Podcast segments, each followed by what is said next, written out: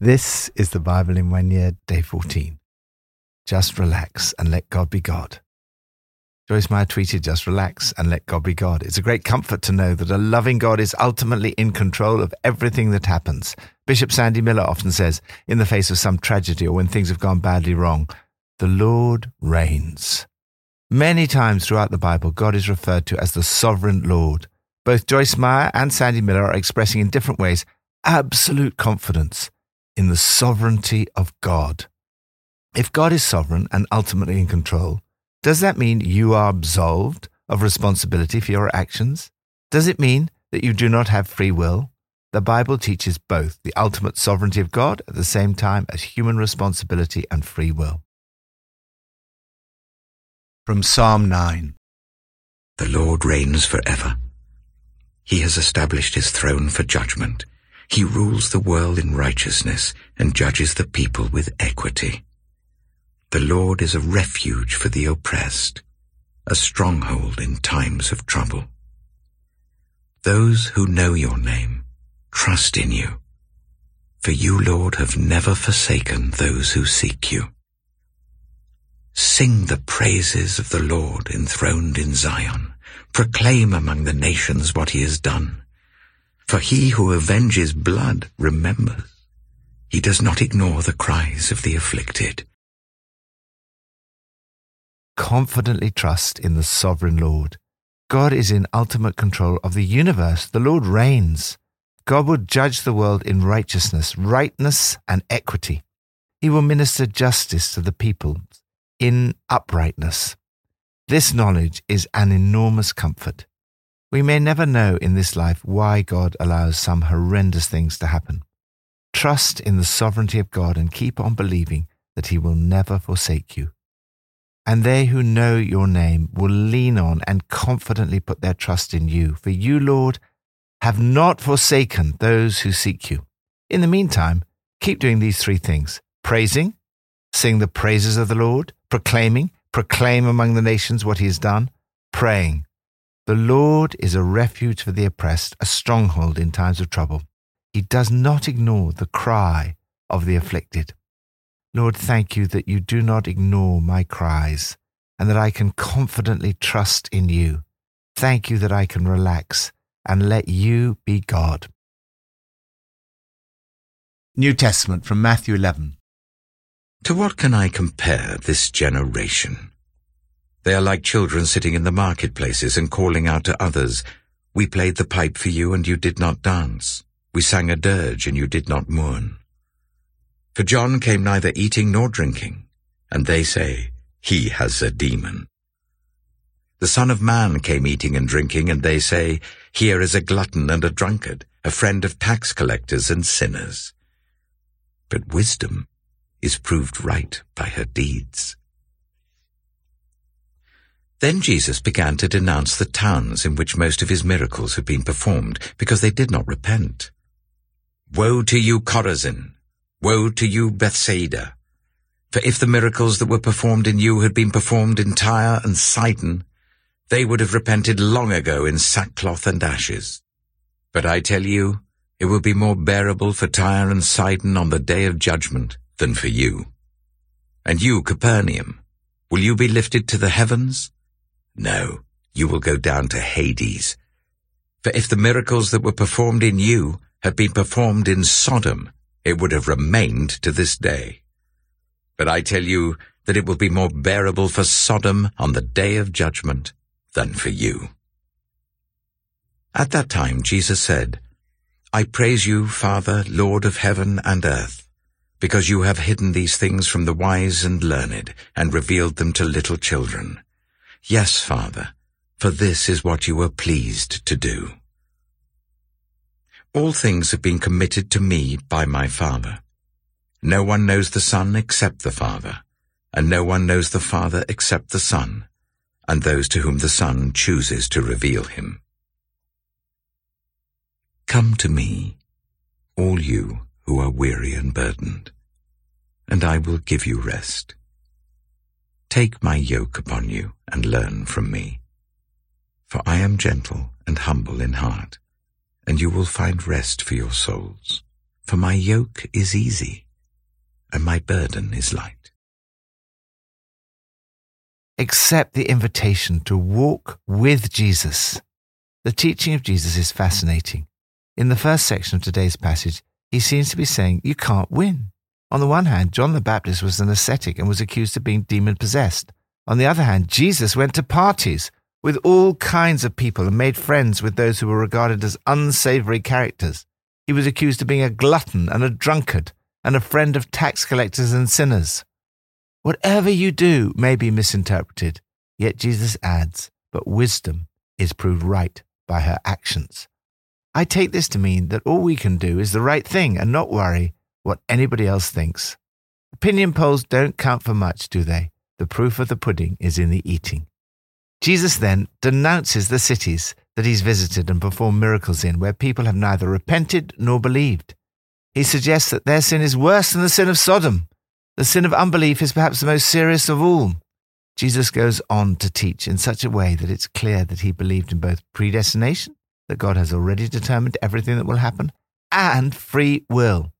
He teaches both alongside one another. It's a paradox. The two seemingly contradictory things are both true at the same time. It's not 50% predestination, 50% free will. Jesus says we're 100% predestined and we have 100% free will. This may seem impossible, but God is able to transcend and not distort human freedom. We ultimately see this in the incarnation. Jesus is 100% God and 100% human. He is fully God and fully human. Predestination. All things have been committed to me by my Father. No one knows the Son except the Father, and no one knows the Father except the Son, and those to whom the Son chooses to reveal him. Why God chooses to reveal himself to some and not to others is a mystery, certainly not based on wisdom and learning. Sometimes the great intellectuals simply cannot see it. You've hidden these things from the wise and learned. And yet sometimes people of little or no education, or those who are very young, little children, seem to have a very profound understanding of Jesus. You've concealed your way from sophisticates and know it alls and spelled them out clearly to ordinary people. Free will. Jesus says, Come to me, all you who are weary and burdened, and I will give you rest. The invitation to come to Jesus is for everyone. No one is excluded. We are all invited. We all have a choice whether to accept the invitation of Jesus or to refuse it. I find it difficult to get my mind around this paradox. However, I found the following illustration helpful. Imagine a room with an arched doorway. The outside of the arch is inscribed with the words, Come to me, all you. Everyone is invited into the room. But when you get into the room, on the inside of the same arch is written, No one knows the Father except the Son, and those to whom the Son chooses to reveal him. In other words, free will is a doctrine for everyone. No one can say, I'm not going to become a Christian because I've not been chosen. The invitation is to all. On the other hand, predestination is a doctrine of assurance for those who are Christians. Once you've accepted the invitation and entered, you can know that God has chosen you, and therefore he will not let you go. I love the fact that in a stressful world, where so many are weary and burdened, Jesus promises you rest. He offers to take your burdens and place them with his own. The yoke Something that Jesus would have made in the carpenter's shop was a wooden frame joining two animals, usually oxen, at the neck, enabling them to pull a plough or wagon together. The function of the yoke is to make burdens easier to carry. I love the image of walking in step with Jesus, sharing our burdens, making the trials to be endured and the battles to be faced easy and light by comparison. Jesus is not a slave driver. When you pursue His agenda for your life, you carry a burden, but it's not harsh, hard, sharp, or pressing, but comfortable, gracious, and pleasant. When you do what Jesus asks you to do, He gives you the strength and wisdom to do it, and you carry His burden with Him. There will, of course, be many challenges and difficulties, but there will also be a lightness and ease. Jesus says to you, Are you tired, worn out, burned out on religion? Come to me Get away with me and you'll recover your life. I'll show you how to take a real rest. Walk with me and work with me. Watch how I do it. Learn the unforced rhythms of grace. I won't lay anything heavy or ill fitting on you. keep company with me, and you'll learn to live freely and lightly. Just relax and let God be God. Lord, thank you that you promised me rest for my soul. I come to you today. I give to you my burdens. Old Testament from Genesis 29:30. Then Jacob continued on his journey and came to the land of the eastern peoples. There he saw a well in the open country with three flocks of sheep lying near it because the flocks were watered from that well. The stone over the mouth of the well was large. When all the flocks were gathered there, the shepherds would roll the stone away from the well's mouth and water the sheep. Then they would return the stone to its place over the mouth of the well. Jacob asked the shepherds, My brothers, where are you from? We're from Haran, they replied. He said to them, Do you know Laban, Nahor's grandson? Yes, we know him, they answered. Then Jacob asked them, Is he well? Yes, he is, they said. And here comes his daughter Rachel with the sheep. Look, he said, the sun is still high. It is not time for the flocks to be gathered. Water the sheep and take them back to pasture. We can't, they replied, until all the flocks are gathered and the stone has been rolled away from the mouth of the well. Then we will water the sheep. While he was still talking with them, Rachel came with her father's sheep, for she was a shepherd. When Jacob saw Rachel, daughter of his uncle Laban, and Laban's sheep, he went over and rolled the stone away from the mouth of the well and watered his uncle's sheep. Then Jacob kissed Rachel and began to weep aloud. He had told Rachel that he was a relative of her father and a son of Rebekah. So she ran and told her father. As soon as Laban heard the news about Jacob, his sister's son, he hurried to meet him. He embraced him and kissed him and brought him to his home. And there Jacob told him all these things. Then Laban said to him, You are my own flesh and blood. After Jacob had stayed with him for a whole month, Laban said to him, Just because you're a relative of mine, should you work for me for nothing? Tell me what your wages should be. Now Laban had two daughters. The name of the older was Leah, and the name of the younger was Rachel. Leah had weak eyes, but Rachel had a lovely figure and was beautiful. Jacob was in love with Rachel and said, I'll work for you seven years in return for your younger daughter Rachel. Laban said, It's better that I give her to you than to some other man. Stay here with me. So Jacob served seven years to get Rachel, but they seemed like only a few days to him because of his love for her. Then Jacob said to Laban, Give me my wife. My time is completed, and I want to make love to her. So Laban brought together all the people of the place and gave a feast. But when evening came, he took his daughter Leah and brought her to Jacob, and Jacob made love to her. And Laban gave his servant Zilpah to his daughter as her attendant. When morning came, there was Leah. So Jacob said to Laban, What is this you have done to me? I served you for Rachel, didn't I? Why have you deceived me? Laban replied, It is not our custom here to give the younger daughter in marriage before the older one. Finish this daughter's bridal week. Then we will give you the younger one also in return for another seven years of work. And Jacob did so. He finished the week with Leah, and then Laban gave him his daughter Rachel to be his wife. Laban gave his servant Bilhah to his daughter Rachel as her attendant. Jacob made love to Rachel also, and his love for Rachel was greater than his love for Leah, and he worked for Laban another seven years. When the Lord saw that Leah was not loved, he enabled her to conceive, but Rachel remained childless. Leah became pregnant and gave birth to a son. She named him Reuben. For she said, It is because the Lord has seen my misery. Surely my husband will love me now.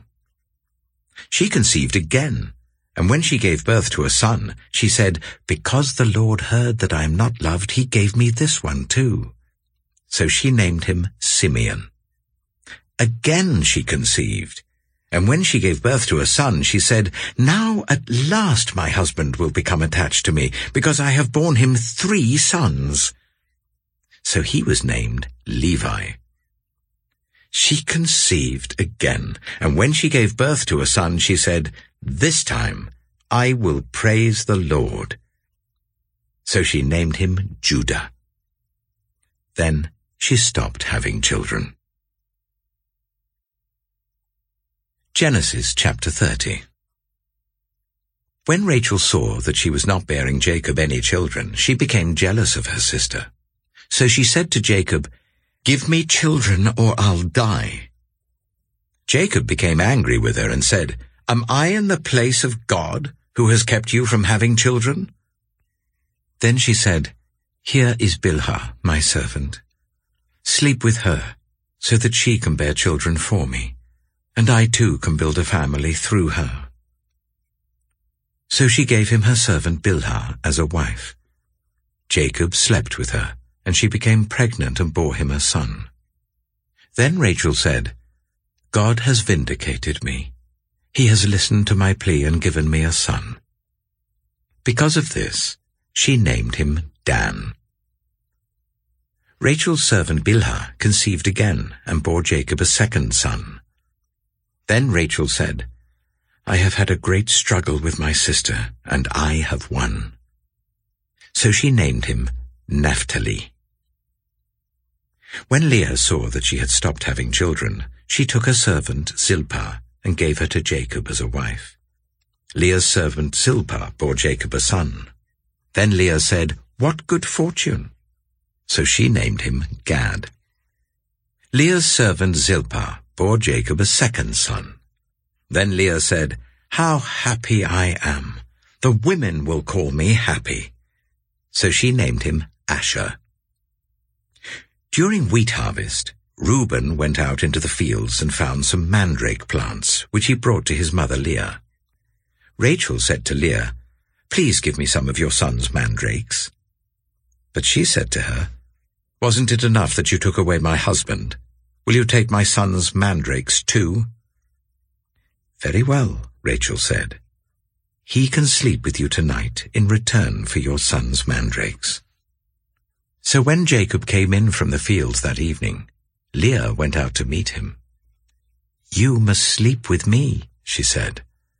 I have hired you with my son's mandrakes. So he slept with her that night. God listened to Leah, and she became pregnant and bore Jacob a fifth son. Then Leah said, God has rewarded me for giving my servant to my husband. So she named him Issachar. Leah conceived again and bore Jacob a sixth son. Then Leah said, God has presented me with a precious gift. This time my husband will treat me with honor because I have borne him six sons. So she named him Zebulun. Some time later she gave birth to a daughter and named her Dinah. Then God remembered Rachel he listened to her and enabled her to conceive. She became pregnant and gave birth to a son, and said, God has taken away my disgrace. She named him Joseph, and said, May the Lord add to me another son. After Rachel gave birth to Joseph, Jacob said to Laban, Send me on my way so I can go back to my own homeland. Give me my wives and children for whom I have served you, and I will be on my way. You know how much work I've done for you. But Laban said to him, If I have found favor in your eyes, please stay. I have learned by divination that the Lord has blessed me because of you. He added, Name your wages, and I will pay them. Jacob said to him, You know how I have worked for you and how your livestock has fared under my care. The little you had before I came has increased greatly, and the Lord has blessed you wherever I have been. But now, when may I do something for my own household? What shall I give you? he asked. Don't give me anything, Jacob replied. But if you will do this one thing for me, I will go on tending your flocks and watching over them. Let me go through all your flocks today and remove from them every speckled or spotted sheep, every dark-colored lamb, and every spotted or speckled goat. They will be my wages. And my honesty will testify for me in the future, whenever you check on the wages you have paid me. Any goat in my possession that is not speckled or spotted, or any lamb that is not dark-colored, will be considered stolen. Agreed, said Laban. Let it be as you have said. That same day he removed all the male goats that were streaked or spotted, and all the speckled or spotted female goats, all that had white on them, and all the dark-coloured lambs, and he placed them in the care of his sons. Then he put a three-day journey between himself and Jacob, while Jacob continued to tend the rest of Laban's flocks. Jacob, however, took fresh-cut branches from poplar, almond, and plane trees, and made white stripes on them by peeling the bark and exposing the white inner wood of the branches. Then he placed the peeled branches in all the watering troughs, so that they would be directly in front of the flocks when they came to drink. When the flocks were in heat and came to drink, they mated in front of the branches and they bore young that were streaked or speckled or spotted. Jacob set apart the young of the flock by themselves, but made the rest face the streaked and dark-coloured animals that belonged to Laban. Thus he made separate flocks for himself, and did not put them with Laban's animals. Whenever the stronger females were in heat, Jacob would place the branches in the troughs in front of the animals so that they would mate near the branches. But if the animals were weak, he would not place them there. So the weak animals went to Laban, and the strong ones went to Jacob. In this way the man grew exceedingly prosperous, and came to own large flocks and female and male servants, and camels and donkeys. Watch God work his purposes out. God works his purposes out in spite of our weakness, vulnerability, and sin. Jacob was a deceiver. What we sow, we reap. He sowed deception and he reaped deception from Laban. He then continued the cycle of deception. This is an extraordinary story of deception, unfaithfulness, and disloyalty.